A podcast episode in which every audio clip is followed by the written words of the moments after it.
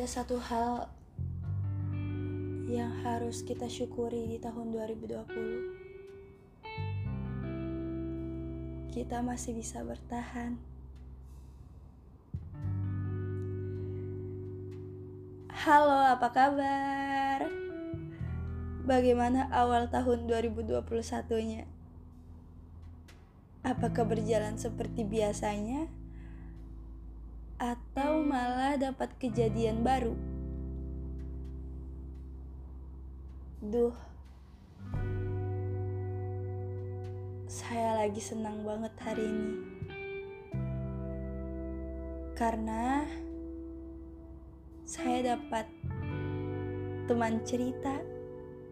Saya dapat teman cerita yang berani cerita sama saya soal apa pun di tahun 2020.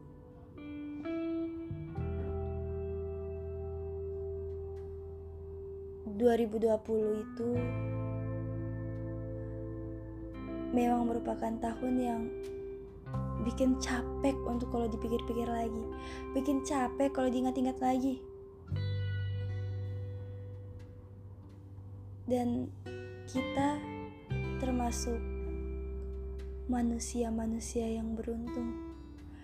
Manusia-manusia yang sudah tidak usah diuji lagi deh ketangguhannya kita itu sudah terseleksi banget apalagi soal pikiran di tahun 2020 mengajarkan kita untuk menghargai apa yang kita sudah miliki. Tahun 2020 itu mengingatkan kita kita itu harus bersyukur akal sehat kita itu masih baik-baik saja. Serius. Menarik nafas panjang. Mereka-reka kembali tahun 2020 itu kemarin seperti apa rasanya tidak mudah. Ada banyak hal baru yang ada di tahun kemarin. Ada banyak hal sakit yang terjadi tahun kemarin. Rekap 2020 bagian pertama. Januari lalu saya berhasil menonton konser untuk pertama kalinya sekaligus menonton pertama kalinya idola favorit saya secara langsung. Tulus saya melihat secara langsung dia di atas panggung dengan karismanya, dengan suaranya yang indah. Duh, saya jatuh cinta banget sama idola saya yang ini. Dia itu minimalis dan penuh kreatif, sangat realistis. Disusul bulan Februari, saya beranikan diri untuk membuat sebuah karya di rumah saja, saya beranikan diri untuk memposting satu postingan tentang saya nyanyi, walaupun itu latarnya latar jam waker. Saya menyanyi hanya 45 detik, tapi itu cukup menjadi kebanggaan sama diri sendiri. Saya berani untuk menunjukkan bakat saya di akun Instagram pertama. Dan saya bangga sekali sama saya sendiri pada saat itu.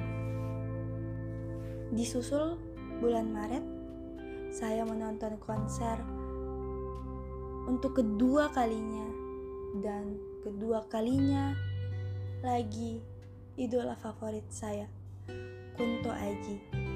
Lagu-lagunya itu mengisyaratkan saya kalau tahun ini akan menjadi tahun yang begitu capek. karena lagu-lagunya itu menyadarkan saya kalau kalau yang kita rencanakan tidak akan hal-hal yang kita pikirkan tidak akan setakut itu, tidak akan semengerikan itu.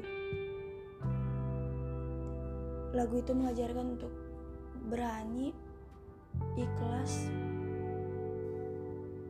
dan berkata yang kau takutkan tak akan terjadi. Tapi lagu itu bohong sama saya. Lagu itu bohong sama saya. Yang saya takutkan terjadi 50%. Singkatnya, akhir tahun yang harusnya saya mengadakan salah satu kegiatan bersama teman-teman saya ternyata tidak terjadi sepenuh yang saya harapkan. Terjadi, tapi seperti tidak terjadi. Tapi terjadi yang harusnya 100% saling melihat satu sama lain sekarang malah 50% dan hanya saling bertatap. Layar. Kegiatannya diadakan virtual. Saya setengah lega. Saya setengah berkata sama diri sendiri nggak apa-apa kok. Terlaksana. Kamu hebat. Jujur di tahun 2020 itu kemarin saya pikir itu akan menjadi tahun saya. Kenapa saya bilang tahun saya? Karena saya tipikal anak yang keluar-keluar ayo di rumah aja bisa kok. Gitu. Saya tipikal orang yang tidak mau terlalu ramai kalau bukan sefrekuensi dengan saya. Karena saya anaknya kalau di keramaian cepat capek Serius, sebenarnya saya capek. Saya capek berada di kerumunan orang banyak. Pulang-pulang pasti langsung tidur. Tahun 2020 ini ternyata pikiran saya salah. Saya kira tahun 2020 ini akan menjadi tahun saya. Ternyata tidak. Saya saya sempat bohong sama diri saya sendiri kalau saya tidak rindu teman-teman saya. Ternyata saya serindu itu. Saya rindu ketika saya jahil sama teman-teman saya di sekolah. Ketika jam-jam 10 pergi ke musola untuk sholat duha. Sekaligus rebah-rebahan aja sedikit. Saya rindu pergi ke kantin bareng teman terus bingung, duh kita mau makan yang mana lagi? Kita sudah coba semua makanan yang ada di tiga kantin sekolah. Ternyata saya rindu itu ketika saya tahu pas pertama kali foto bareng kelas, saya lihat teman-teman saya dan saya pikir, gila saya rindu banget sama mereka. Saya rindu banget ketemu teman-teman saya ternyata. Tapi tahun 2020 juga sebenarnya cukup menguntungkan bagi saya karena saya juga capek ketemu guru-guru yang bikin toksik saya capek lingkungan-lingkungan sekolah yang kadang saya nggak bisa mikir kok bisa?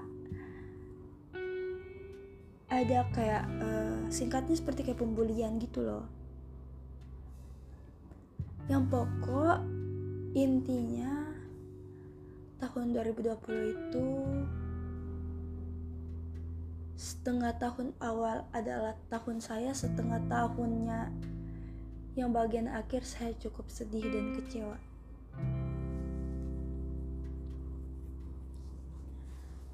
Teman-teman, tahun 2020 memang susah untuk kita kenang lagi.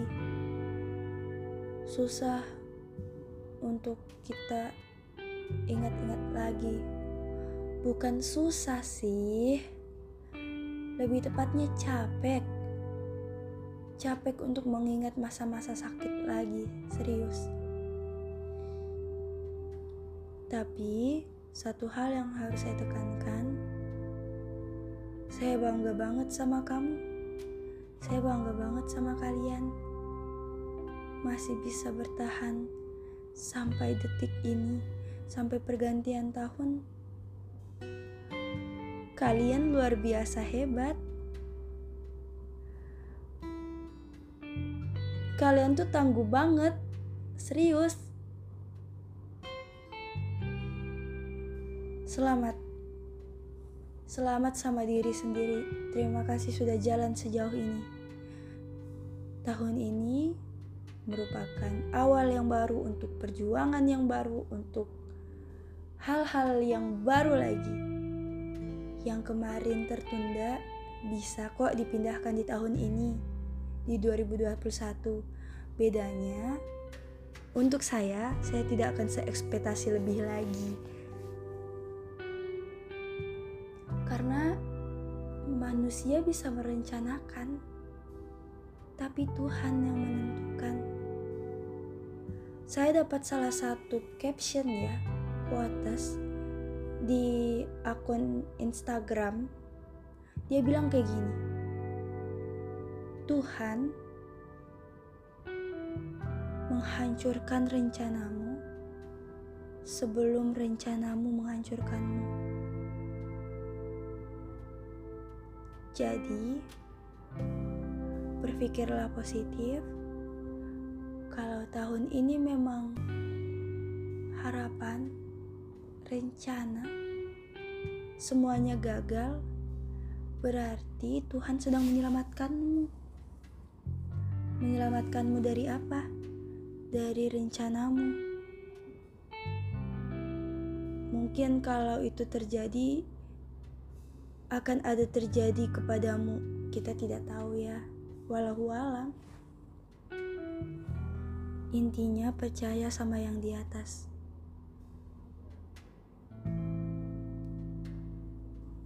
Dialah pembuat skenario terbaik. Tetap semangat. Jangan berharap pada tahun, tapi berharapnya pada Tuhan. Kalau ada apa-apa, jangan dipendam sendiri ya. Aku yakin akan ada satu orang yang ikhlas menerima ceritamu. Hanya untuk sekedar didengar, dia akan mendengar. Ketika kamu rasa cerita sama yang di atas kurang cukup, Gak apa-apa untuk mencari sesama makhluk untuk bercerita. Tidak apa-apa. Tahun 2021 kita coba lagi ya yang belum terlaksana. Dan kalau memang ada satu hal yang sama sekali nggak terlaksana di tahun ini dan nggak bisa lagi, ya diikhlasin saja. Karena mati satu tumbuh seribu kan kalau dengarnya pagi, selamat pagi. Kalau dengarnya selamat eh kalau dengarnya lagi pas waktu siang, jangan lupa makan siang. Kalau lagi sore, hmm, selamat sore. Kalau lagi malam, dengarnya selamat tidur. Sampai jumpa. Terima kasih sampai saat ini masih menjadi pendengar setia. Saya berterima kasih banget untuk kalian yang kritik, memberi tanggapan, memberi harapan, memberi apresiasi sama podcast saya. Saya senang sekali. Terima kasih. Sampai jumpa.